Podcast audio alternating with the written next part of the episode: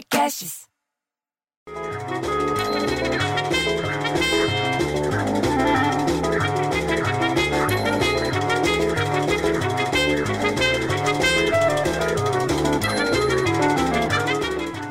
Pô, bicho, eu já falei pro André Zelador que pra água escorrer direito tem que limpar o ralo. Sabe o que, que ele falou? Ah, eu tenho outras prioridades. Você acredita nisso, bicho? Onde que ele aprendeu a falar prioridades? Ah, pelo amor de Deus, é que nem o Donizete que me liga de manhã para falar que estava vendo que um veículo capotou e caiu da passarela de 15 metros de altura lá na Dutra. E que lá em São Carlos, um homem ficou ferido depois de cair da parede de uma casa ontem de tarde lá no bairro Santa Angelina, lá em São Carlos, bicho, você acredita? E que de acordo com o pessoal que estava por perto, ele estava quebrando uma parede quando a parede desabou em cima dele, lá na Avenida João Dragoni.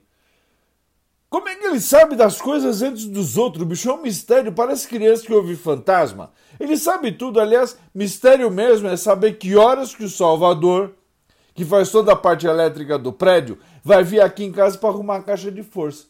Ele só fala, mas mais tarde eu passo aí, mais tarde eu passo aí. Pô, mais tarde quando, cacete? Agora, agora eu tô vendo aqui a história do Biden, Biden, Binden, Boyden, do, do trouxa. Daí eu falei, não é trouxa, Salvador, é Trump. E ele falou, eu sei para fazer piadinha, para ser cínico. Você acha isso? Ele se acha todo politizado. Aliás, vocês viram que o Anderson Cooper, sabe quem que é o Anderson Cooper, que é apresentador da CNN lá nos Estados Unidos, mas que tem uma casa aqui em Trancoso? Ele se desculpou na televisão por ter chamado o Donald Trump de tartaruga obesa ontem. Ele falou ao vivo isso daí durante a cobertura das eleições americanas, que terminou como? Com a vitória do democrata Joe Biden, Biden Biden. A Bielsa da Dona Lourdes, que anda pelo prédio inteiro sem máscara e com a caçaionada e com a sutana sem coleira, também chama todo, todo mundo de tartaruga obesa. Só que na versão dela em português ela fala: Ô seu velho gordo!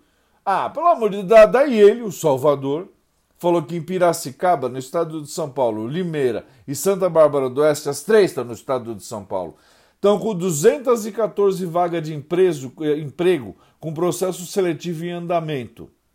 As oportunidades são, sabe para quê? Para diversos setores e escolaridades. O que não tinha nada a ver com o Trump, Trump, Trump, Trump, Trump. Mas eu falei para ele, bom, já que ele não quer trabalhar aqui na minha casa, para ele mandar currículo para lá, pô. E não me enche o saco. Nisso vinha vindo o Eloy, o Nando e o Pascoalzinho, os filhos do Talarico, da Pet Shop, falando que lá na cidade dos primos, em Porto Alegre, as inscrições para educação infantil das redes municipal e comunitária de ensino começam hoje. Hoje, segunda-feira.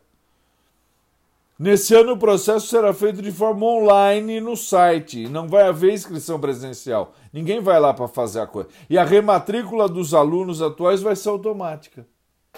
E o prazo para a realização das inscrições é até 4 de dezembro. Cada pai ou responsável pode inscrever o filho em até três escolas próximas da sua residência para facilitar, sendo uma estatal e duas comunitárias. O resultado das inscrições deve ser impresso o salvo quando o processo estiver finalizado.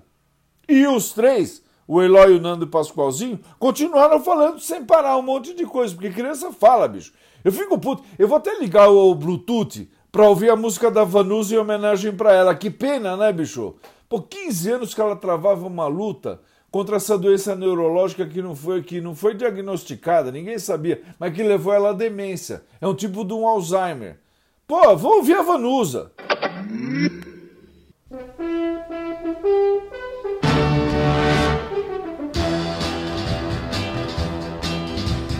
Quando o carteiro chegou e o meu nome gritou com uma carta na mão.